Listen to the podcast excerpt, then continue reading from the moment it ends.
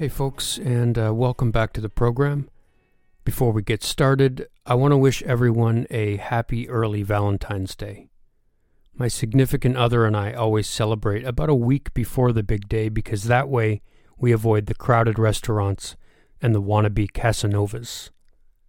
So, what did we do this year? Well, first we went to Wendy's for dinner. I ordered a Dave's Triple because that's what unrefined guys like myself eat and my girlfriend opted for the Baconator. We also got two sugar free Fantas and split uh, an apple pecan chicken salad in order to retain some semblance of dignity. After the meal, we went to a local park and walked hand in hand alongside the frozen river, wishing we had both been born in a warmer climate. We capped the evening off in our living room watching the classic Valentine's Day film Full Metal Jacket and fell asleep on the couch after what was a very idyllic and romantic day. So, again, happy Valentine's Day, and I hope y'all have fun. And speaking of fun, I have a great episode of the show to share with you today. I recently interviewed Atlanta native and Nashville based musician and songwriter Kristina Murray. Kristina released her debut album Unraveling in 2013 and followed that up with 2018's Southern Ambrosia, which was my introduction to her music. Kristina has released a couple of singles in recent years, and last year released a digital single with cover versions of David Allan Coe's I'm Gonna Hurt Her on the Radio, as well as Vern Gosdin's That Just About Does It, which she sings with fellow Nashville musician Logan Ledger. As you'll hear in our talk, Christine is in the process of putting together another record, which does not yet have a release date, and uh, I'm highly anticipating that one. Kristina is a supremely talented songwriter that folks need to know more about. Songs of hers like Strong Blood, Made in America, and The Year Georgia Ran Dry force the listener to stop what they're doing and pay attention to what they're hearing. I've spent many hours with her beautiful voice, lyrics, and melodies, and I urge everyone listening to go out and purchase some of Kristina's stuff. It'll make your life better, I promise. You can find her music at kristinamurray.net or at kristinamurray.bandcamp.com. I believe she also has a presence on Instagram, Facebook, and Twitter, and you can also hear her on whatever streaming service you use. It was a pleasure to talk with Kristina over Zoom a few days back, and on top of her talent, she's a really nice, humble, and genuine person. I hope you enjoy the conversation. A quick reminder to also give us a rating or review wherever you listen, and you can also support us by buying a mug or a t shirt or even some stickers at raisedbywhoops.com. Thank you for listening, and thank you, Kristina. I want everyone to get a taste of Kristina's songwriting so I'm going to play us into the episode with the aforementioned song Made in America, and I'll end the episode with the brilliant Strong Blood. Take care, and we'll talk soon.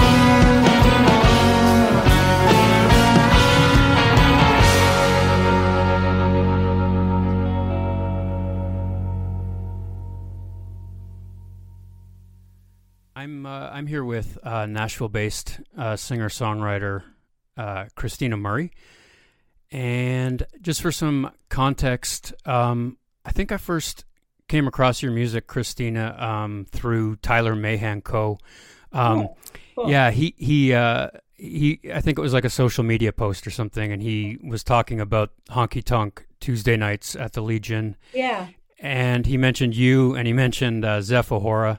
Yeah. Um, and he said both of you guys were really impressing him down there, and, and you guys were making some waves. And I think this was right before your album came out, uh, right before Southern Ambrosia came out, yeah, like maybe yeah. 2017 or so. 20 that would have, so that album came out uh, September 2018. So it could have been, yeah, I've known Tyler for a while now, so it could have been 2017 or yeah, 18 sometime. Yeah, and um, so he you know, and I was listening to Cocaine and Rhinestones at the time, and and yeah. I, I was pretty like I started to trust him, you know, because he recommended some pretty great music, you know, like okay. some some some George Jones uh, deep cuts and um, stuff I'd never heard. So, um, so when he mentioned you and Zeph, I I checked both of you guys out, um, and kind of kept an eye on what you were doing, and then Southern Ambrosia came out. I listened to it, and he was, you know, uh, right on the money. Like I, I, I absolutely love that album. Easily one of my favorites of 2018, and I still go back to it uh, oh, often. And then, yeah, yeah, no problem. And then, uh, usually, like when I hear an artist I like, um, I'll listen to some interviews with them because, uh, you know, I just want to see what their background is, and and um, it just kind of struck me how just sort of how honest and like vulnerable you were when in your interviews like you just you didn't hide behind anything and you just like talked about the music industry and about Nashville like in a very candid way and like I don't know sometimes I find that musicians can be a little guarded. And uh, I was just really impressed by just how honest you were about things and like you just you just talked about stuff. There was no bullshit you know and and uh, I appreciated that. Yeah. Um sure. So maybe we can just start there. Um, do you? Uh, so so yeah, and then when I got this podcast going, you were on like sort of the short list of people I wanted to talk to. So I just wanted to say thanks for joining me. Yeah, um, for sure. Thanks yeah. for having me. Yeah. So yeah, well, I just want to start with the Honky Tonk Tuesday thing. Like, do you still perform down there, or? I do. Um, I was there in December, uh, right after Christmas, and then the other day, Friday or so, my friend Brendan, who is uh, in the Cowpokes, which is the house band there, he plays bass. He's been a friend of mine for a real long time and kind of helped get it going down there. He texted me on Friday and was like, "You're still good for next Tuesday at Honky Tonk Tuesday." And I was like, "Wait, what?" So I went back and checked my calendar and I had confirmed it. So I'm actually playing there tomorrow um, evening, and it's me and then Josh Hedley, Joshua Hedley, and then Cowpokes. So it should be a really fun night. I I think I posted on social media something like reminds me of 2015 back in the day when all of us were kind of getting started back back there. But yep, still playing Honky Tonk Tuesday for sure. Nice. Um, so it draws a pretty big crowd. Yeah, it's it's been um, you know, it's it's kind of like a second home for me in in way in a couple ways. I've been playing that evening now for probably going on eight or nine years. I've been in Nashville almost nine years. So yeah, probably about eight years. It got started in 2015, I think, summer 2015. And um, I was one of the group of a handful of people that kind of played there every week. Stu Arkoff, Logan Ledger, um, Cowpokes, Larme Socks, um, you know, so there was there was a handful of us that played there on a road kind of rotating basis, um, and then it kind of just took off in in like late 2015, early 2016, and I've kind of been playing there ever since. I think 2018, I did a residency there, and I played there once a month opening for Jim Lauderdale. He it was like we had a paired residency there. Oh, nice. I think it was 2018. It might have been 2017. But anyway, it draws a great crowd. The crowds have steadily. I mean, it used to be like nobody was there. It used to be five or six people, a couple Legionnaires. Um, but now it's it regularly draws, gosh, 200 to 400 people on Tuesday. So nice. It's yeah. pretty great. It's it's uh you know, is another thing. It used to be like just one or two kind of dancers, and now it's like you can't even get get on the dance floor. And it kind of reminds me of the White Horse down in Austin. I don't know if you've been there before, but kind of like that that Texas dance hall thing, but a little bit more Nashville. Okay, cool. But yeah, it's a great. If you've never been, I would definitely. If you ever take, you know, take a trip down to Nashville, I would make sure you have Tuesday on your list because it's it's yeah. it's pretty cool scene. Um, yeah, is it a younger a younger crowd? Yeah, it's kind of. I would say I've kind of graduated out of it. I mean, it used to be when I would go, it was like I knew everybody, I knew all my friends, and now it's kind of um, it's a lot a lot younger people. I'm I'm in my you know I'm in my mid 30s now, so it's a it's it's people quite you know. But when I started going there, I was in my late 20s, so I think it's it's kind of still that scene. It's a lot of people um, just discovering country music. Um, it yeah. seems to me they're kind of just discovering more traditional um, sounding country music um, and people who are doing that, local bands that are doing that.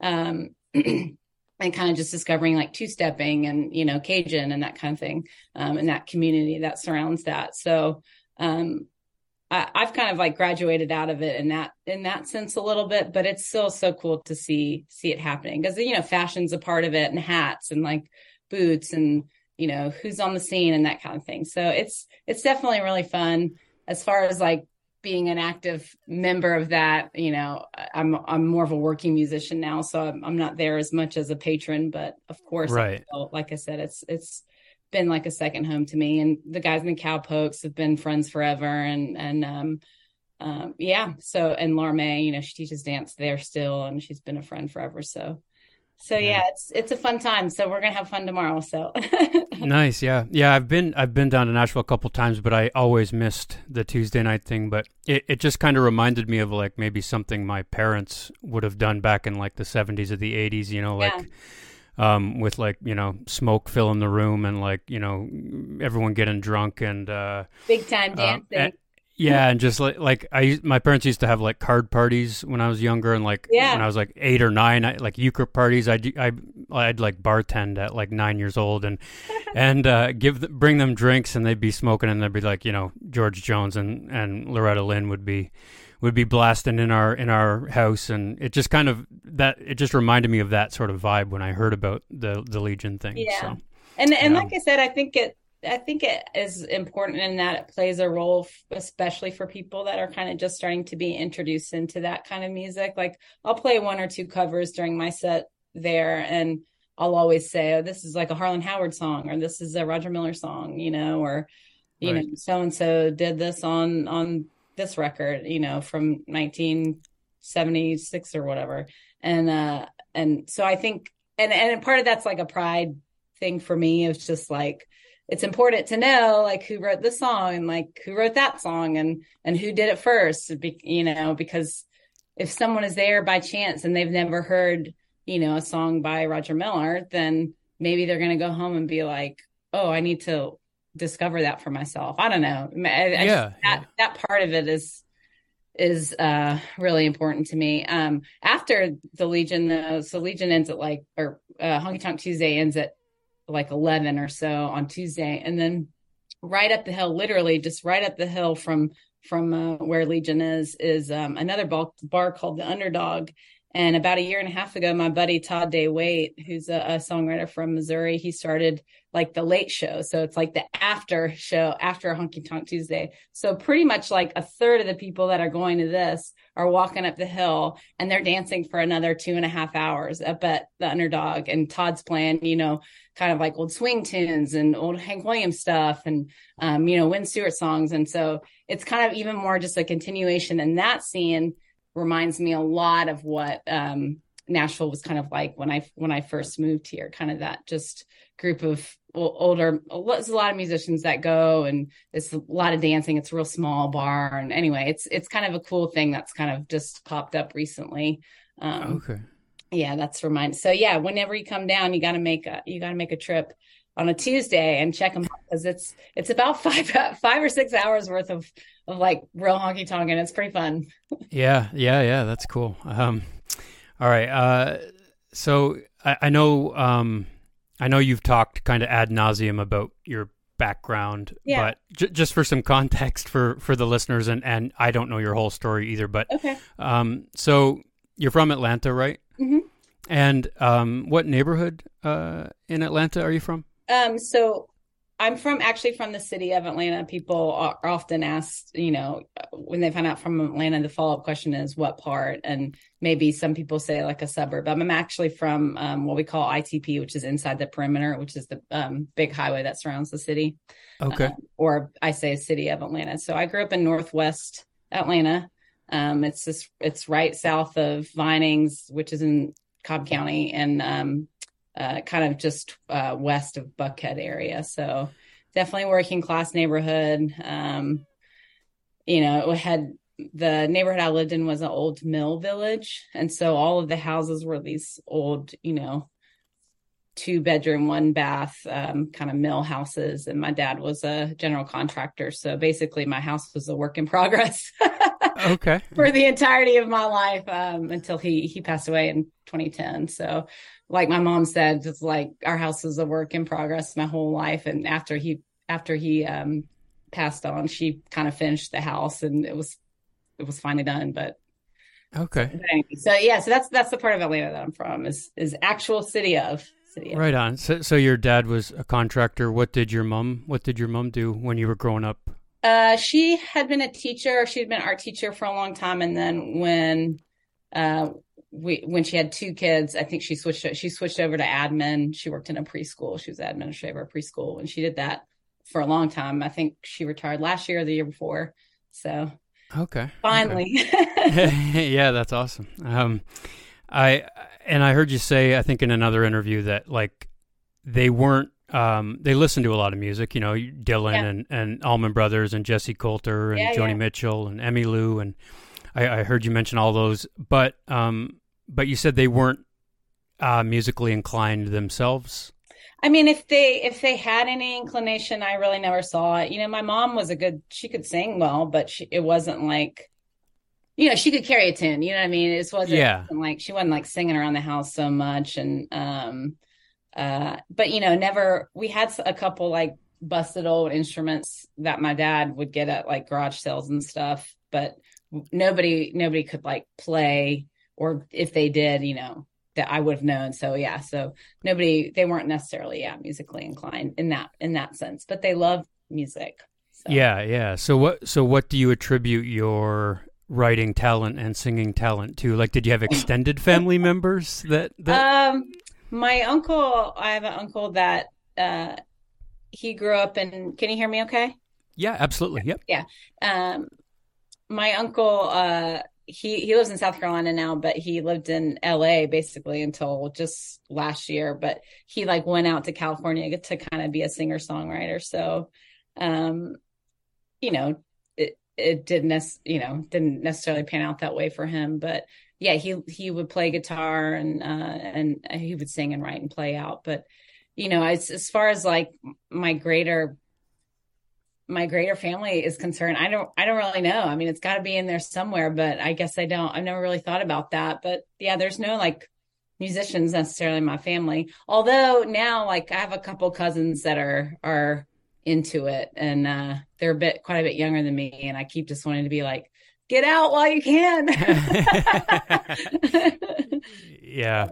Yeah. Um, well, so maybe just the you know just being around all that great music when you were growing up def- probably had uh, uh, you know a, a huge influence on its own Yeah. with it without Yeah, I- having. I, yeah. guess so. I mean, I again, I can't like pinpoint one specific time or song or anything like that. Yeah, I was I loved Elvis as a little girl. Loved, loved, loved Elvis. I was had an Elvis birthday party when I was like seven or eight, and Oh wow. yeah, uh, so that was that was kind of a big thing for me. And then, um, you know, I kind of got introduced to like Joni and Bonnie Raitt and Emmylou and Jessi and um my mom had all those CD. We had that like, you know, they used to do this like CD mail mail CD club, Yeah. whatever. You would get like five CDs for a dollar or something like that. So Right. kind of had a lot of that um a lot of that kind of cycling in and and my mom would introduce you know somebody new to me and so i don't know i just I played violin as a kid from like first grade to ninth grade. So I think the kind of the dexterity and the um the ear that came along with that. And you know, I sang in choir and I sang at church camp and and so I think all those things kind of combined just made me really want to know more about how music works and how it works inside my body and how my own voice is an instrument and then to be able to sing how to be able to accompany myself because you know singing alone is is a little bit daunting and vulnerable like like you're saying but um being able to play and sing uh, i don't know. That that was intriguing to me. So right at about ninth grade i started playing guitar. Okay. Uh, and do you remember like when you first started thinking about writing a song or like put like writing your your own original stuff? Yeah that that came quite a bit later. Um i i didn't really start thinking about writing until actually i moved to colorado. I lived in colorado from 2007 to or 2008 to 2014 or so and um i kind of had moved out there to finish an internship and to work and then um, to play music because there was kind of a big bluegrass scene going on out there. And I was really into bluegrass at the time. Um, so I moved out there and then uh, I wouldn't say got sick of it, but I just kind of got tired of the, you know, the one, four, five, sing the harmony and like, you know, here comes the chorus again. Stuff. Yeah. I mean, that's that's fun, and I think it's a it was is and was an important part of my musical education and study and journey. But um, I got to the point where I was like, well, it's more interesting to like hear a well written song by, you know, by people I know, you know, and then also a little bit of the like, oh, that's such a terrible song. Like, why is that person getting gigs? You know, I can write a better song than that. So a little bit combination of both of those things of like really loving songs and then, you know, or and lyricism of songs and wanting to try my hand at that. And then also a little bit of the you know, I was working all the time. I wanted to be playing more and, and doing that for money. And maybe if maybe if I had my own original stuff, I could I could do that a little bit more easily instead of just being a cover man. Because I mean, there's a ceiling with that. There's certainly if you're just playing covers, you can only get so far. And I think I realized I wanted to to go farther. And you've got to write good originals music, or you've got to write original music to to take that next step. If it's good or not, that's that's up to everybody else, I guess. yeah, yeah, yeah. That's really cool. So you got started a little bit later on then with the, yeah. So that would have been like 2000, I guess like 2009 or so. I wrote um, a couple of songs and did a recording session up in Fort Collins, I think, um, Swing Finger Studio. That's where I re- recorded my first couple singles. Um, a song called think about then and i think a song called nothing but wrong which i think made it on my first record. I think those are the two i did. Anyway it was a really interesting experience um, recording. And then i did some recording for a guy named david williams. Uh, i sang a bunch of his songs um, down in denver so that that kind of all happened i guess 2009 2010 and then in 2010 my dad passed away as i mentioned and that kind of gave me a yeah. lot more fodder for writing and yeah. then it really kind of took off from there and then at, at, around that time i started discovering like oh there's a whole crop of young songwriters doing kind of writing really cool shit and like doing what i want to do and most of them are living in nashville yeah yeah They're now yeah. living in colorado so. yeah that's cool um i do want to talk a bit more about colorado but like yeah. when you were growing up in in Atlanta. Like, did you um, did you keep an eye on like did did you know what was happening in in Athens at the time? Like with you know like the drive by truckers and and uh, um, yeah. I I not really. I my parents had some friends that were kind of hip to that and groovy to that. You know, um, my uh, some of my parents' friends they lived up the street from us. They had a a, a bumper sticker that said Deacon Lunchbox, who I think that's like a old Athens band or something. But yeah, that okay. whole Athens scene, like the um, East Atlanta, like Star Bar kind of scene, which was going on like late '80s, mid '90s, and then all the stuff that happened with like truckers and REM and um, you know those guys up up there. Uh, I really wasn't hip to that. I really didn't get into truckers till I was like late high school. Um, Oh, but then they were like my favorite band for like a decade. Yeah. Um, and I yeah, went to same show and I uh, like had all their record or had all their albums and um I love you know I still would consider Patterson Hood and Mike Cooley to be like some of my favorite songwriters for sure. Um, Yeah. I, that's kind of like a dream support slot is to open for the truckers um, for me. But and some of my songs I feel like kind of I've tried to tried to write like them, but it doesn't really go across. But Yeah. uh, but um, so I wasn't really that aware of aware of all that, and I kind of feel like I missed the boat on that, unfortunately. But you know, it was a little bit. It was probably about five to ten years before my time, really. Right. Yeah. There's some great shit coming out of Athens now. Like, you know, I love the Normaltown label and um uh like the Pink Stones and um Future right and Futurebirds. Future Birds. Yeah, Futurebirds is, is some friends of mine and I love their stuff and you know, so there's some good stuff. Yeah. Yeah. I just actually I just uh on Saturday night I saw uh there's a Canadian guy named Daniel Romano. Yeah, yeah. Um you know him? Yeah. I know yeah. of him. Yeah, I've never met him before. I I um heard that one record. I think he did he put out through Normaltown, the Super Country one. That's I know that one pretty well. And then some of his later I guess he's kind of all over the map. He's not he's not really classifiable as one thing, but he did do Yeah. that like pretty classic country record, um, which I liked. And then he's he's got a couple since then that I've really, really enjoyed also. Yeah, yeah. He just played at a church here uh, on Saturday night with uh, a band called the Sadies, and uh, yeah, it was a good show. Um, but yeah, he is all over the map. He's Yeah. kind of yeah, like, but um, yeah, and yeah, same with the truckers. I, I got into them around probably 2010 and be- quickly became obsessed, and uh, Yeah. I just they kind of started my obsession with like the South too. I think like it was just, you know, like my partner and I. Uh, we road trip down there pretty often. So, um, you know, I've been to Atlanta a few times and, um, I like that city a lot. So yeah, Have thanks. you read Uh, have you read that book called Traveling South with the Drive By Truckers?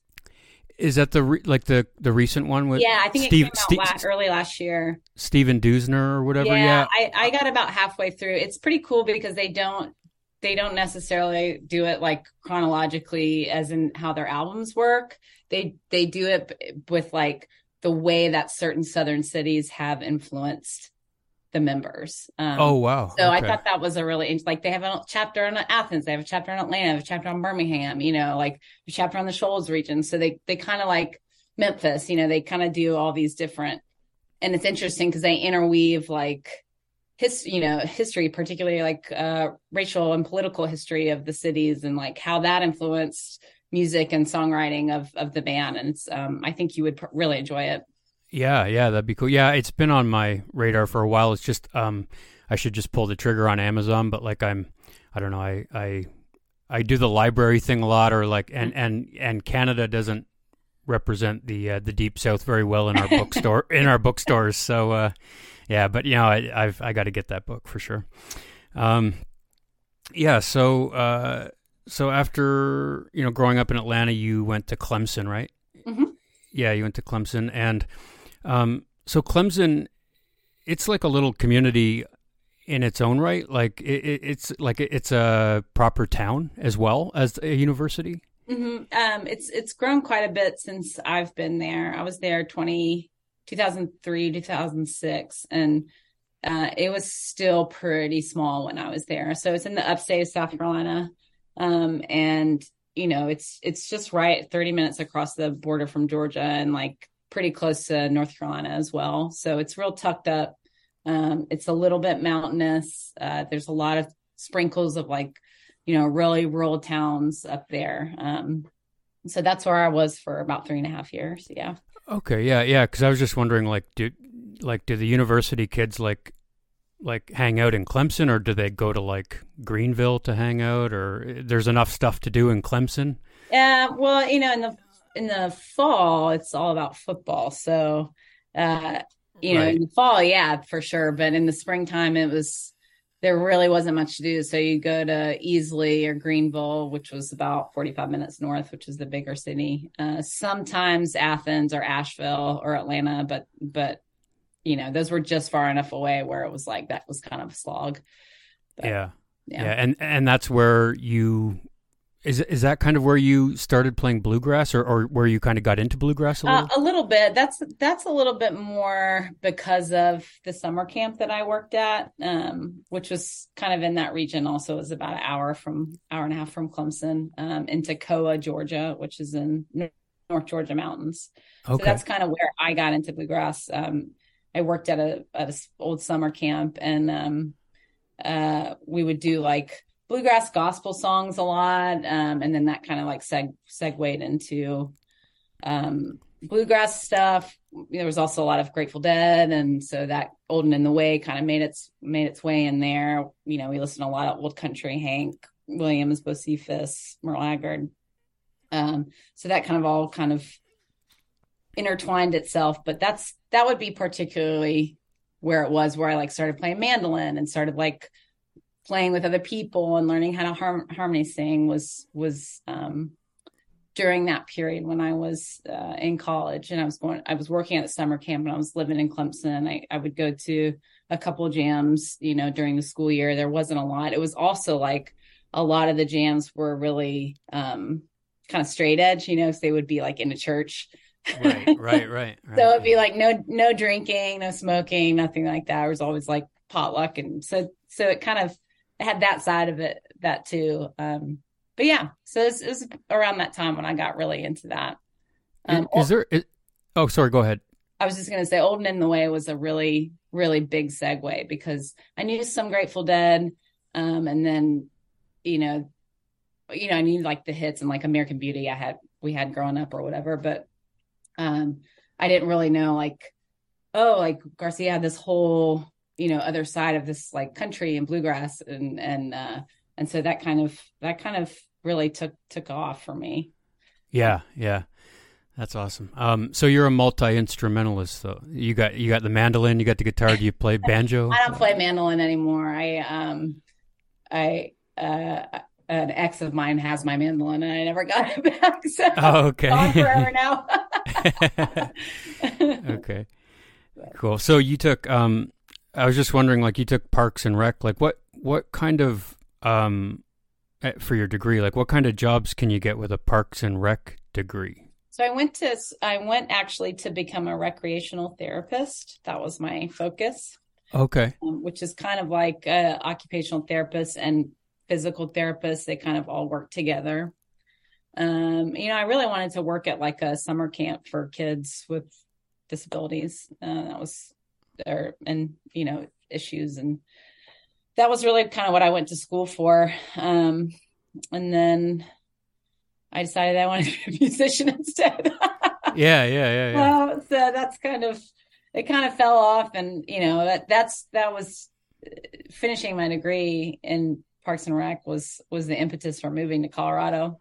Um, because right. they have a lot of they have a lot of that out that kind of thing out there. So that's that's like why I moved. Also, partly like to get out of the South for a bit because I think that's important for Southerners, um, and to uh, and to kind of see what the music scene was like out there because people were always like, "Oh, the music scene in Colorado is awesome, it's awesome." So. Right. I suppose you could have in, like you could have incorporated your music, your love of music into your into the therapy too, though. Like yeah. in some way. Yeah. Yeah. I, I looked into going back to get a master's um, degree in music therapy. Actually, at University of Georgia, I spent a year in Athens in between um, Colorado and and moving here, not directly, but uh, uh, thinking that I was going to go back to go to University of Georgia for a music therapy master's degree, but I never I never went down that road. So okay, okay. Is, is there a difference between like Appalachian uh, I know you you mentioned like the the Colorado music scene. Like, is there a difference between Appalachian and Kentucky bluegrass and Colorado bluegrass, yeah. or not? Yeah, yeah, yeah, yeah. um, like bluegrass from Kentucky and Appalachia is is the original, like true um, form, and then in Colorado, it was like kind of a convergence of what came out of California um, and so that that element of like jamming and continuing the song and playing outside of the melody, you know, traditional bluegrass is really melody centered, right? You know, so the the breaks would be surrounding like the melody progression and progression, but a lot of the Colorado stuff, like the jam grass stuff, is takes it outside of that, like brings in the the jazz piece of like we're gonna go, you know, we're gonna go outside of the form and um, we're gonna extend the break and we're gonna play a lot longer. And it wasn't so much about singing, whereas like I feel bluegrass singing from the Appalachia region, like super tight harmonies, multiple harmonies is an element of it. Um, you know, being able to sing really well, being able to sing in that kind of higher register without without vibrato and through the nose is more of the focus. Whereas like in Colorado, it's more about the you know instrumentation instrument and and picking hot licks and breaks and and not so much about the singing. So that's that's kind of like I've been out of that scene for a while now, so I don't want to like speak like I'm an expert or professor on it, but that's that's kind of the basics. Okay, so a bit a bit jammier, a bit looser, yeah, sure. maybe. Yeah. Sure. Okay, interesting. Um, and then, did you record Unraveling in Colorado as well? I did. Yeah, I did that um, at Stout Studios in Fort Collins with a guy named Darren Raddick. He produced and engineered it, and um, yeah, I guess we I cut that in 2012 and 2013, and then it came out late 2013. So yeah, 10 years this year. wow. Yeah. Yeah. I, I, don't, um, yeah. When I, when I was first looking for your stuff, I don't think I, I, I didn't, for some reason, I didn't come across that album, but then, um, well, I'm after, fine with that. yeah. Well, well, there, there's, uh, there's some really, I, I, mean, I was, I was just sort of listening back to some of it lately, and I, I know, um, you mentioned the one song you wrote about your dad uh, when Georgia went dry. Is that what? yeah. Yeah, there's yeah. actually three on there about him. Year Georgia ran dry, one more year, and then um, Sweet Ever After. Yeah, those are all about him. Um, but yeah, yeah, one one more year is a uh, a really a really great song too. I, yeah, um, but yeah, I, I, hadn't really listened to that album uh, until I listened to Southern Ambrosia. So, um, uh, yeah, uh, so I heard you mention that. Uh, um, I think I forget where it was. It, there was a interview you were doing, and you mentioned that, uh, like, somebody asked you what makes a good song, and you said, you know, obviously marrying a good lyric to a melody, mm-hmm. but then you also said, like, uh, you know, you put an emphasis on like delivery and and conviction. Yeah. A- and I I really noticed that with like you sort of practice what you preach there because I mean you yeah. you know you um with with with Southern Ambrosia you can tell that that means something to you like you know sort of to um to sing in a believable way you know mm-hmm. um um and uh like when I think of like delivery and conviction in a song I like my mind went to like I don't know you know that song Cup of Loneliness by George Jones yeah yeah like that song or like um like I mean anything Lucinda Williams does seems to just be super super authentic. Um, yeah, you're speaking my language. yeah, and and I also uh, think about like I remember Justin Townes Earle. He did like a, Uh, performance on Letterman in like he, sang Harlem River Blues on on Letterman. Like, and I think Jason Isbell backed him up on guitar. But like those three things popped into my mind when I um when I thought about that. But like I was just wondering um when you think about conviction and delivery like like uh, what does that mean to you and like um and what types of artists um do you think of when when you think about you know believability or conviction when when, when someone's singing? Uh cer- certainly george jones is uh, an excellent example. Um in in a similar vein gary stewart i feel uh you you can hear his heart breaking and it's tragic because um his he died of a broken heart basically and and I hate that but you know in in the music in the legacy of the music that he left us uh you can hear it. Keith Whitley is another one. Um yeah, yeah. I mean you can all you have to do is hear tell Lorrie I love her once and you know I I mean I remember the first time I heard that song I I couldn't stop thinking about it because I was like, you can just, you can hear is so everything is so truthful, you know, and um, those those are two that that really come to mind immediately. Um, yeah, it's it's uh, you know, I like I love to listen to music to have fun, also, you know, and uh, doesn't always have to be so serious and and in that way, but music that I really love and that I hope to create, um, you know, has has that element because if it's not real, like I don't want it. you know, ultimately it's it's not gonna it's not gonna endear itself to me. The art won't. So Yeah. Well that really comes through in your stuff. Like I mean, I think that's why I um gravitated toward it, you know, in, in the first place because I just yeah, I'm kind of a sucker for really sad music too, and and yeah. uh, you know, I, I do try to listen to upbeat stuff so I don't get too depressed. But like sad sad songs are uh, kind of the way I, I go. Yeah, yeah, I mean, or, or, or not even yeah, not even sad, but just like um, just uh, I don't know. There just has to be like um, some yearning or something in there, you know. Yeah, yeah, yeah. yeah. Keith Whitley, I've I've got to dig into his stuff a little bit more. Um, like I think I only know Stranger. Is it Stranger to the Rain or? Yeah. Yeah, I mean that that uh, that song I've I've listened to that song about a, a thousand times. Like, but I got to dig into some of his, some of his uh, his other stuff too. And and I mean his just his whole story is is pretty is pretty tragic. But uh, but man, he could sing. God, yeah. he could sing.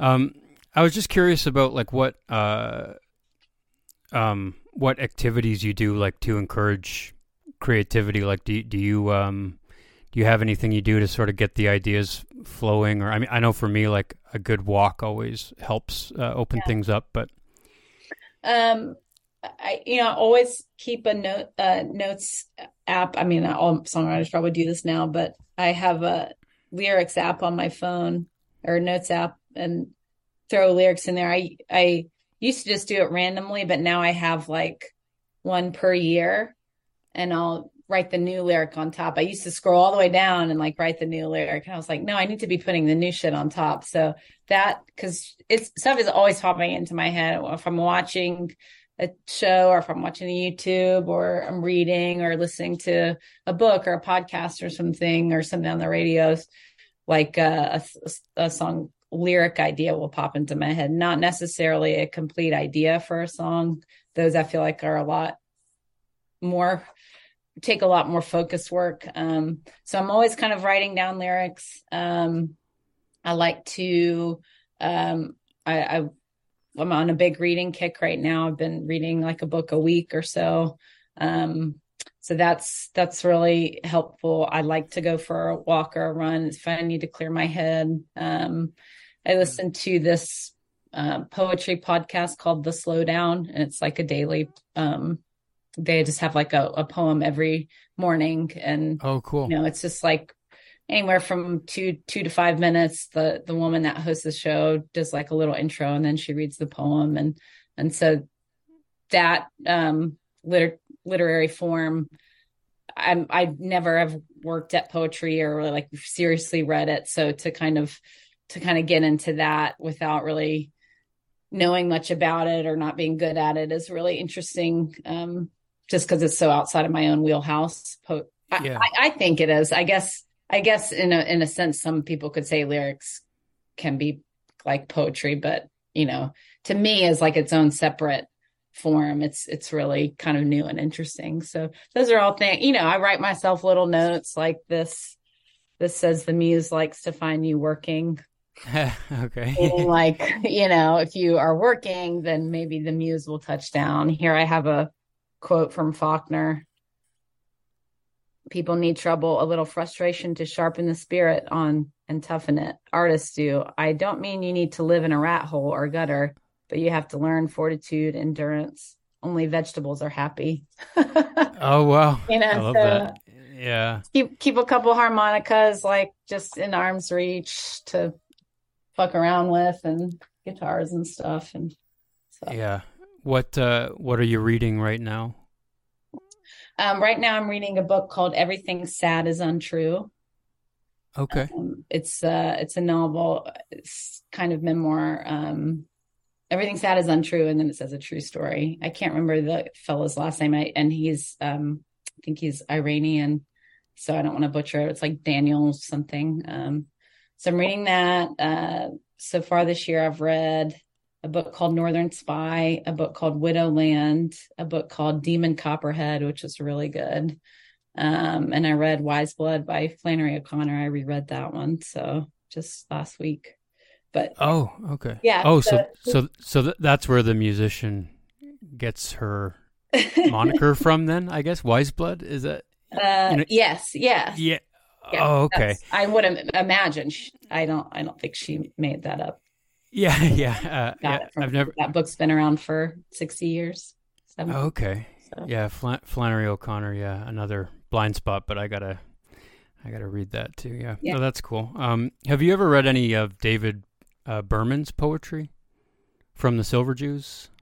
No. Mm-hmm. Um, oh, um, I have a friend that was friends with him. Um, uh, and she a few years ago, he passed away, right?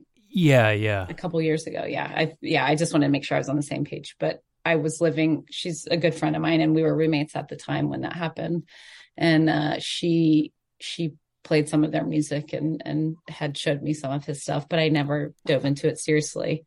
But yeah, yeah, like I, I kind of I don't know, poetry's a little intimidating for yeah, me. A, a, lot of a, a, lot of it, but like but his work, um, just I mean, he has a book called I think Actual Air. It's called, and uh, I mean, I, I I've loved his lyrics my whole life, but like um, and his lyrics with the Silver Jews. But yeah, that that book of poetry is uh is really great. Um, if you get a chance to read it, so.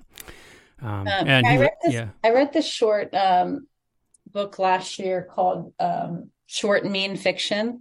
I love short stories. That's kind of my favorite. Uh, George yeah. Saunders is my favorite author. It's kind of why I like Flannery stuff, revisiting Flannery stuff because she's brilliant at, at, short stories. And um, this this book, I can't remember who who it was by. I don't know if I have it here, but it's called Short Mean Fiction, and they were just like really really short stories, just almost you know, being dropped into the middle of a situation. Um, I think why I like short stories so much is they remind me so much of songs or can remind me so much of songs. Yeah. Um, yeah. and so anyway, that I've, I've been thinking a lot about that book and, um, I, poetry is a little, can be a little bit like that too, you know, in a very tiny form, the tweet version, I guess. yeah. Twitter. Yeah. Yeah. Short, short stories can, uh, they they kind of leave you hanging too sometimes, right? And it's like, and, and they're you're you're just thinking about it for like a day afterward. Like, yeah. what the hell? Do, what the hell does that mean? You know? Yes, that's kind of why I love. I mean, that's why I love George Saunders. Is he he? I will think about his stories for years after I read them, and that yeah that yeah that to me that's like a good song. You know, one that you think about and sticks with you and yeah try to figure out like i had to read i think his book 10th of december um yes yeah like i had to read that a couple times to like grasp it like it, you know it's like i feel i mean i'm i'm not you know like i just i feel kind of a, a bit dumb when i'm reading his stuff because like i'm like what the, what's this supposed to mean but then you know I, I, I read it like two or three times and then yeah, i'm like okay sure. i'm st- i'm starting to get it but he has a a really uh, amazing mind. Like I've listened to a bunch of interviews with him, and yeah, like same. And he's such a, I mean, he's just such a gracious and nice human too. You know what I mean? Yeah. Like, and, and he's and he's willing to like discuss his process and like how he comes up with stuff and yes, uh, yes, like yeah, it's he's just a really inspiring guy and like and exactly. but but I'm always wondering like how like you know it's just you know I try not to get envious of people, but like I just I envy how his mind works because it's like, how the fuck do you come up with this stuff? Like, you know, you I know, know? he's he's so brilliant for sure. Yeah, yeah. But something I ask a lot of musicians that I, I mean I haven't interviewed a ton of musicians. I've interviewed a few, but something I always like to ask is like when you like as you get a bit older. I know you said you're in your your mid thirties. Like, um, do you find like do you find that your creativity is waning at all? Like like or like were you more eager to write when you were younger or um like like do you do you feel like the spark is is I, I guess like it just seems like you know, mus- like a lot of musicians create like and they're at their creative peaks maybe in their you know 20s late 20s early 30s something like that but um do you ever think about that? Like like do, does your like do you think that I'm not really articulating this well but you know do, like as you get older do you think your creativity will still sort of present itself and uh, to you or, or do you worry about that uh, it used to be something I would worry about that I would worry about, but I, um, you know, I'm at this place where I have more than enough songs for a new record. I probably enough for a record and a half, if not two at this point. And my standard is such that I I want to only put out great music. So I'm not gonna I'm I'm just not a content person. I'm not gonna be able to be one of those people that gets on Instagram or TikTok or whatever and and you know or even you know uploading to streaming platforms content all the time. I'm just not to do that. I'm to be a person that deliberately puts out uh, a, for better or worse a, a focused well done product you know that i'm to be want to be proud of you know yeah. for a long time so that's that's really kind of my focus i don't feel like my creativity is waned so much i feel like i I feel that the older you get, the faster it feels like time is moving. so yeah, I feel yeah. the crunch in that regard. I've been in the place before mentally and emotionally where I go, oh shit, I'm never going to be able to write another good song ever again. And then of course, like a good song presents itself, comes, you know, and, yeah. and I work on it and, and I get in a cycle of creativity and I'm writing good stuff again, you know?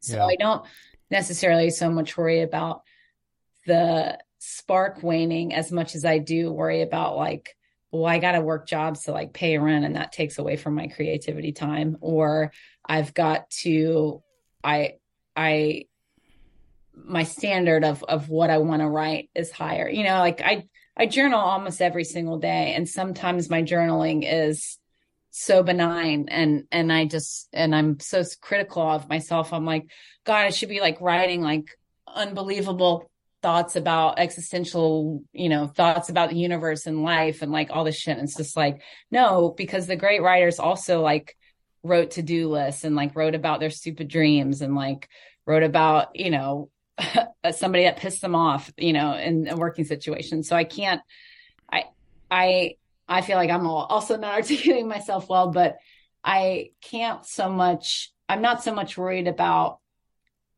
create the creative spark going away as I am concerned about my own ability to put such a filter on myself that I don't allow any art to actually ever come out because I mean that's been an issue for me for the last couple years.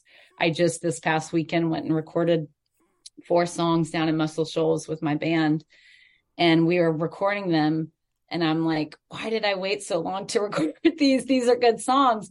Because you know in my head i was like these are not good. These aren't good you know because my standard has gotten so high. So yeah. that that's kind of where i'm at is that like i see great art i hear great music i read great great literature and etc and i want to also be of that echelon. You know, the, the pride, the ego thing is there. Obviously, I want I want to put out great art, and I think my own fear of not being able to do that kind of gets in the way of me having creative time because if it's not brilliant, as soon as I write it down, I'm going to get annoyed with myself. yeah, that's yeah. what I'm more. That's what I'm more fearful fearful of, as opposed to it just like going away at all. Right. Yeah. So. Yeah. No, I, I I get that. Like it's kind of hard to write to your taste i guess yeah. sometimes you know yeah yeah yeah I, I, I get that um like with you with the jobs that you work like do you try to take jobs that um like allow you to like i that allow that kind of uh, allow f- free space in, in your mind like you know you don't want to work a job um, and come home and just be exhausted and like totally spent. Mm-hmm. Like, do you, do you do you try to keep do you keep that in mind? Like, you know, you, you work a job that that doesn't totally exhaust you, so that when you get home, you you still feel like creating, or does that factor um, in at all? I mean, a little bit. I uh I'm at the point now where if I'm going to work, a, like especially like a bartending job is is uh, a source of income for me right now. I just want to work a couple days a week and make as much as I can within that period of time, and bartending is a great way to do that. So that's kind of where I'm at with that. I also work for um, a nonprofit here in Nashville called the Nashville School of Traditional Country Music and the it's kind of a an organization that's just getting going so to be in on the ground floor of something that the mission is to kind of preserve this um uh the historic and traditional sounds and um history of of country music and and a lot of things that go along with that old time um you oh, know, wow. Okay. uh bluegrass that kind of thing. Um so i'm kind of just getting working with that and that that feels good in the way of like uh, it's contri- I'm contributing back to something that I think is really important because you know there there are people that come to Nashville or you know not just tourists or or uh, transplants but you know people that are listening to country music now and thinking that like what you know I'm not I'm not shitting on anybody but like what Brad Paisley p- played in you know 2008 is like super country. Or like they're thinking like you know neon moon which is an unbelievable song by the way mm-hmm. by brooks and dunn. You know they're thinking that's traditional country music. They have no idea about like you know merle haggard and wynn stewart and and and and bakersfield sound and and and all those kinds of things people people don't know about that stuff so to be working for an organization where the goal is to preserve um, you know, for lack of a better word, here air quotes, real country music and not, you know, people think that what's on the radio is country. Yeah. Yeah. So, and yeah. that's like offensive to me. And I know I, I, you know, that's like a losing battle, obviously, but if we can keep this kind of little small corner, uh, I'm happy to do that. So I, I feel grateful to have that job. It's also a part-time job and bartending's part-time and music unfortunately is still part-time for me but you know trying to change that one day yeah yeah no that's that's really important work i think because yeah like there's there's so many people out there that um you know they're like oh i don't i don't really like you know i like most music but i don't like country or whatever yeah. and and it's it's like uh you know if i if you could like come over you know on the weekend and we can like listen to some you know real country music and maybe I could persuade you, you know, like because what you are listening to obviously isn't isn't it isn't doing it for you, but I guarantee if you know, you know, if if I played you some Buck Owens or something, you'd you'd change your tune. But yeah, um, yeah, so that that's cool. I didn't know an organization like that even existed. Yeah, I mean, pretty, there's folk schools across a lot of the country. Like I know there's one in New York and uh, Denver, and um, you know they're kind of all over the place. But Nashville didn't really have something like this. So my friend Meredith Watson, she's the founder and director, and she. I, th- I guess it was probably about five or six years ago now. She she kind of started this thing. So pandemic hit a little rough spot with pandemic, so we're kind of just getting back going again. But yeah. yeah. So, so do you see yourself staying in Nashville for the long haul, uh, or? Yeah. Um, you know, I love I love Nashville. It's a it's a love hate relationship. When I'm here too long and I'm going out too much and I'm getting being able to see and too much, I'm getting caught up in the business stuff. I, I get really sick of it, and then I and I think, oh well, well, I want to move to New Orleans, or I want to move to Charleston or something, you know. But I, I'm at the place now in my life and my career. I really can't um, afford to start over. Um, and I have yeah. a community here. And I feel like just in the last few years, I mean, this, this sounds arrogant, but like, do I have the recognition that I've worked really hard for? Um, and, and that's just, just on a local level. Like I'm not saying outside of Nashville necessarily, but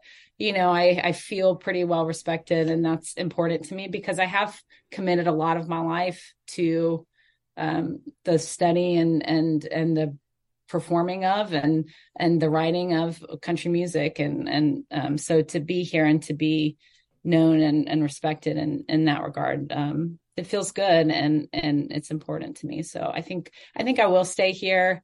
I also like am continuously humbled that I I get to live in the city that it like not not necessarily invented country, but like you know, that's Bristol, you know, but uh yeah, yeah. It's it's the business, you know, the commercial country business from, you know, Music Row, all that like Country Countrypolitan and um, you know, we're talking about Chet Atkins, we're talking about, you know, and Bradley and all that stuff. That all that shit all happened here. Like Pedal Steel, like rising to prominence. That's you know, that stuff is important to me. And like I, I don't know. So I, in that way, I I still I still really love Nashville. So yeah, I'll, yeah. Like when I go when I go down there, I mean, you know, you you can be a little bit like put off by like some of the stuff that goes yeah. on, on on Broadway, but like sure. um Well, you don't have you to know, go to Broadway. no, no, no, like and, and so I try to seek out like, you know, I try to like do my research and I remember the last time I was there I went to like uh, Brown's Diner. Yeah. Does that still exist? Yeah, I just played there a couple weeks ago. Oh, nice. And yeah, like me and Logan Ledger and Jeremy Pinnell, we played we all played there. And it's that place is amazing because it's such like a little songwriter place. Like you go to it's so tiny and and you you kind of go to I go to play new songs and it was Pat. I mean, t- my friend Terry, he's a bartender there and kind of books, and he was like, "We've never had this many people come to see a show here, except for y'all show." You know that show oh, wow. that we had that okay. night, and I think a lot of that has to do with Logan and Jeremy. They have really excellent fan bases, and um, but yeah, it's it's still there. They're still doing music, and it's a cool spot. Historic. Yeah. Yeah, like I remember, I think uh, I heard something about like you know Prine and um, uh Christ, I don't know. At, at least John Prine, anyways, used to cozy up to the bar there and, oh, and hang sure. out there. Uh, Waylon yeah, Jennings yeah. used to do cocaine there, so it's, it's okay. it's certainly yeah. it's it's one of our spots for sure. Yeah, and I've never, I've also never been, but I've heard lots of things about like Dee's cocktail. Yeah, Dee's is great. Yeah. Dee's is newer. Um, I, would, I guess not so much newer anymore, but uh, I remember when it when when it was like there's going to be a new place up in Madison called Dee's Country Cocktail Lounge. That's a that's a great spot. Um, uh, you know they they do all kinds of music. Um, a pretty solid focus on country, but you know they have rock and bluegrass and experimental and also all sorts of stuff there. Great spot. Definitely check that out for sure. Yeah, yeah, yeah. So for all the you know kind of tourism stuff that can turn you off a little, there, there's still these old classic haunts that you know that are great if you seek them out. You know, mm-hmm. yeah. yeah. Um, just going back to um, you know, you being really um, kind of uh, picky about what you write and and and just really um, uh, particular. Like w- when you wrote when you write stuff like you know, Strong Blood or Slow Kill or or Made in America or something like. Do, do you know? At the moment you write those that those are great songs, or do you have to play them in front of people a few times before you, or or like like I'm just wondering like if you've ever written a song and instantly knew that you had something. Um, I think with Strong Blood, it's it's song song. So I think with Strong Blood specifically, that one I knew that was a good song when I when I wrote it, and that one came pretty fast over a couple like a week or two. Um the other ones uh man it just depends. I think i think that i have you know kind of going back to what we are talking about before with like the filter on what what is and isn't good music and what i want to put out and have attached to myself my identity um as an artist. Uh i think that um you know, if if I think because I have a whole bunch of songs that are never going to see the light of day.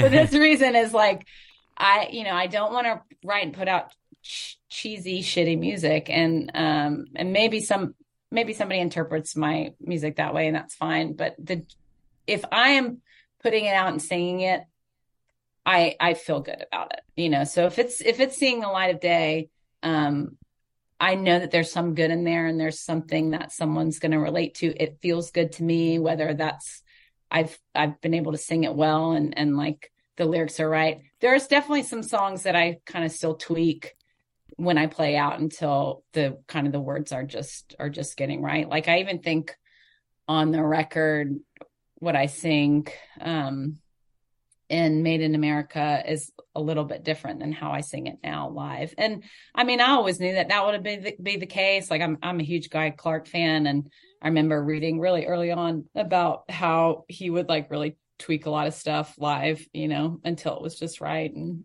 I think yeah. that that's kind of the continuous process of being a writer and being a songwriter. Yeah, I, I really, uh, I really dig that though that you, you know, um, spend that much time with your songs and pay that much attention because you're right. Like, you know, you can. There's so many people that that that care more about the promotion side of things, uh, you know, the social media side of things or whatever, and, and content, like you said, and and um, I just I think that's why your your music hits me so hard is just because you know you can tell that a lot of thought goes into it, and um, yeah, I mean, you're not going to release shit, and I. Uh, well, I'm glad that's, that's cool. coming across. So I'm glad that the the hard work is paying off a little, a little bit at least. oh yeah, yeah, yeah. I mean, absolutely. Um, I I don't know. I've just, I, I don't know. There's a lot of you know, just when I when I, I, like I mentioned earlier, I go for quite a few walks and and whatever, and I just, I've played that. I've played Southern Ambrosia like it, it just, you know, it, it's one of those records that kind of I don't know, you don't have to be in any type of mood. It just kind of you can put it on at any time and um, you know, you don't really get sick of it. It's I mean, I know the word timeless is overused, but but still I think it's one of those records that like, you know, will always kind of stand up. Um, well, thank you. I really appreciate that. I mean, that's I mean, I'm not aiming for that, but that's what I that's what I want and I think that's kind of why it the process takes take, really takes me a long time. Um, I you know I when we we did these songs last weekend in Muscle Shoals, like one is like a straight funky like Dr. John, you know, the band kind of really funky groove, and I was just laughing. So I was like, I'm gonna get that that criticism again of like she's not country and like she's rock and roll or she's too country to be rock and roll, you know, and mm. it's just like I don't care as long as I'm putting out a record that's dynamic. Like I can't tell you how many records I feel like have come out in the last 3 or 4 years within the large, you know, within Americana, which is the genre that I work in. And again, I'm not shitting on anyone particularly, but it's like so much of the same. It's like it's the same 10 songs, the same 15 songs on an album. I'm just like, all the shit sounds the same. And I get it, it's like one artist, but you have the opportunity to make something really dynamic. And, and, you know, if the writing isn't going to be there to differentiate your songs, then it's just the same song over and over again. And, and that's yeah. not what I want to listen to. So, hopefully that's not ever going to be what I put out. So hopefully it's going to be like you said, like you were saying, you know, all the, music that I put out. I, hope for it to be, be, diverse and dynamic and interesting enough that people want to continue to listen to it. And whether that's like there's a sad country weeper on there and there's like a truckersy kind of song, you know, it's I enjoy listening to all that kind of music. So that's what that's what my influences are. So that's that's what my art output is going to be. Yeah, yeah. What studio were you at in the Shoals? Um, was that like a Fame or, or, No, it's called East Avalon Recorders. Um, I don't know if it had that name. It's it's pretty old studio. Um, my my engineer Rachel Moore, she's amazing. She came down with us and uh, she was saying like Paycheck recorded there and George Jones and and Alan Jackson and and uh, Hank Jr. and stuff. So it's kind of it's definitely an older spot. There's so many. There's quite a few um, uh, studios down there, other than the Jackson yeah. Highway and the Fame one. Those are just the, the famous. Okay, yeah, that, which are that, also that's... very very cool too. But East Avalon yeah. Recorders is it was beautiful old studio, and uh, we had a great time. So so it's still like a uh, a music a music destination in some ways. Then, like people still go down there to record. Yes. Yeah. Yeah. Yeah. Yeah. yeah. A, fr- okay. a, friend of mine from Texas is going down there next week, actually, with with Rachel. So I don't probably shouldn't say that, but whatever. yeah. I don't know what I, people like to keep secret nowadays. It's like the whole cat and mouse shit with like content and you know yeah promotion and and business and stuff i've just never been great at it but yeah um i i hear you i'm not a salesman either so um yeah i remember i was down there in like 2011 in the Shoals and i i i looked into like is it 3614 Jackson Highway? Is that what it's called? I don't know the That- exact. Um, I, I think I think it's yeah. I think it's. Anyways, where Cher, you know, where Sticky Fingers was done, and and like it was. I looked inside because it was like abandoned and like there was nothing in there, and then like shortly after I saw the Muscle Sound Studio, like I think they, I think they fixed it up a little bit, but like. When I was down there in 2011, it was just like completely forgotten about, and eh, but I think it was in the process of being bought or something yeah, like that. being like so renovated. Yeah. yeah, yeah, yeah, it's pretty pretty magical. I've I've been there once before, and uh, I remember walking in and being like, "This is this is that picture. This is the picture. This is where Linda Ronstadt stood in that famous picture for like in front of the microphone. Like this is the spot, you know? yeah, yeah. Amazing, you know. So yeah, so un, so much unbelievable. They have the ticket from, I think, uh, you know, the the handful of songs from Sticky Fingers. They have like that the recording ticket framed up there. It's cool. Right, right, yeah. And then, and when I, I remember when I was down there too, I went to like uh, Tuscumbia. Uh, I think that's where Cooley's from, but Yeah, he, there's yeah. like the Alabama Music Hall of Fame was there, and um, I think me and my girlfriend were like the only people in there. But it was like a really impressive, like it, it's a pretty cool spot. Like um, you know, like there's so many great musicians from Alabama, and like they had all their plaques up, and it just they were having f- trouble funding the place, and I was like, like if I, you know, because Canada just doesn't do shit like that. Like we Yeah. just don't, we, we we we don't do history all that well. Like, you know, and and like, uh, um. So, anyways, it's just it was just a great place to walk around. You know. Yeah, my uh, my boyfriend's from Birmingham, so and you know I'm from Atlanta, so we're always we're not always, but we're often like talking about how well you know which state has like the which state are more of the best musicians from. You know, I've got you know, and he's Yeah. well, I mean like Hank Williams, come on. Yeah. Yeah. Exactly. Yeah. so, yeah yeah that's uh, uh yeah hank williams yeah i um I, yeah, this isn't about me, but um, but there's a. I went to his boyhood home one time too, like south of Montgomery in like Georgiana, Alabama, I think, and it was like just this woman in her 60s or 70s that was running the place, and like again, like I was like the only person there, and like her husband was like fixing his truck and like drinking a diet coke or something, and I'm like, is this Hank Williams' boyhood home? And he's like, yeah, yeah, go inside, and it was it was like this this lady that was running it, and she's like, yeah, I'll take you all around, and and uh, it was it was incredible, yeah. And then you know I went to his grave in in outside of Montgomery, and yeah, so love love music history. Um, anyways, you've been really generous. I, I wanted to uh, just quickly ask you, like, I know you said you recorded four songs. yeah. Um, like, are you trying to get a full length down, or or what's your sort of plans for the future in terms of releasing music? Yeah, I um I do want to have a record done by the end of the year. Um, which means it wouldn't come out until next year. Uh, just the way that the promotion process, like, first of all, recording, I got to do that first, but like the mixing, mastering, all the you know visual element that goes with it, and then I would like to have some some kind of help with putting this out if I can. So I'll try to see if I could shop it or find some sort of distribution um, for it, and then hopefully, you know, try to have something by early next year is is really the goal.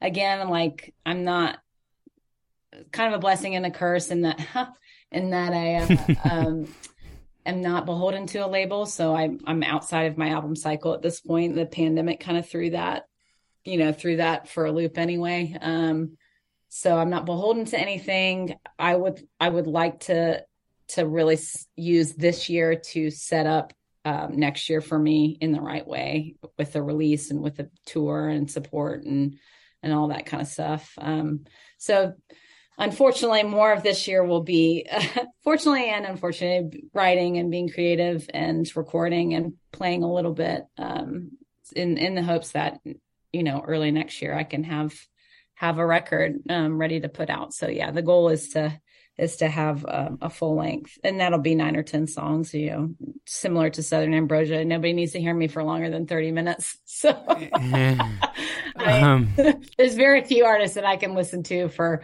for longer than thirty to forty minutes. Um, Yeah. any yeah. given time. So, and you can say all you need to say in nine or 10 songs. So that's the goal. Um, we did those four. Whether or not they make the record will, will remain to be seen. I think they're kind of the so- some of the stronger songs. Um, I'm probably going to be working with another gentleman here in town and recording stuff slowly over the next few months.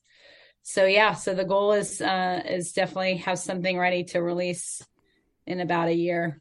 Um, Awesome. Awesome. I can't wait. just the way just the way that all this stuff shit works unfortunately it's like some people are like oh you just have to put it out just have to put it out but i did that with my covers project last year and it got like no traction at all and i put a lot of work and money in those and, and they really just didn't do anything so anyway Yeah. You've got some uh, tour dates coming up too. Like I, I saw you're playing Kentucky. Uh, yeah, I've got a little, yeah, I've got like a weekend run doing Louisville and Lexington um, in a couple weeks. I'm going down to Memphis for the Ameripolitan Award show thing uh, in a couple week next week, I think. Um, yeah, and then mostly just kind of playing around town and and whatever comes my way. I had a booking agency last year, but they kind of fizzled and fell apart after the lead guy after the the head left for another company. So um I don't really have representation in that way right now. And uh I'm at the place where my focus is so much on like recording a record and making an album that that that the whole all the energy it takes to book shows and tours is is not my focus right now and you know it'd be a different story if i had a manager and a booking agency but it's it's not the case right now and i'm i'm trying to be okay with it and focus on what i do which is for you know singing singing right so Yeah. Well, thanks. Uh, thanks for talking to me. yeah Um, for sure this has been really enjoyable i really appreciate you taking the time to kind of you know not ask the same old questions over and over again you know? I so i i listened to your podcast with jason from marinade. Um, Oh yeah. yeah and i i really enjoy talking to him for the same reason as that he asks like other questions other than like the ba- the basic stuff you know? So so it's always a pleasure to pl- pleasure to to talk to someone like you. Yeah. All right. Thanks, Kristina. I really appreciate it, and uh, I really look forward to uh, hearing what comes next for you. yeah So, thank you glenn i, I appreciate the time and uh, thanks for having me all right. Have a great night, eh? here you too Okay. s- See ya.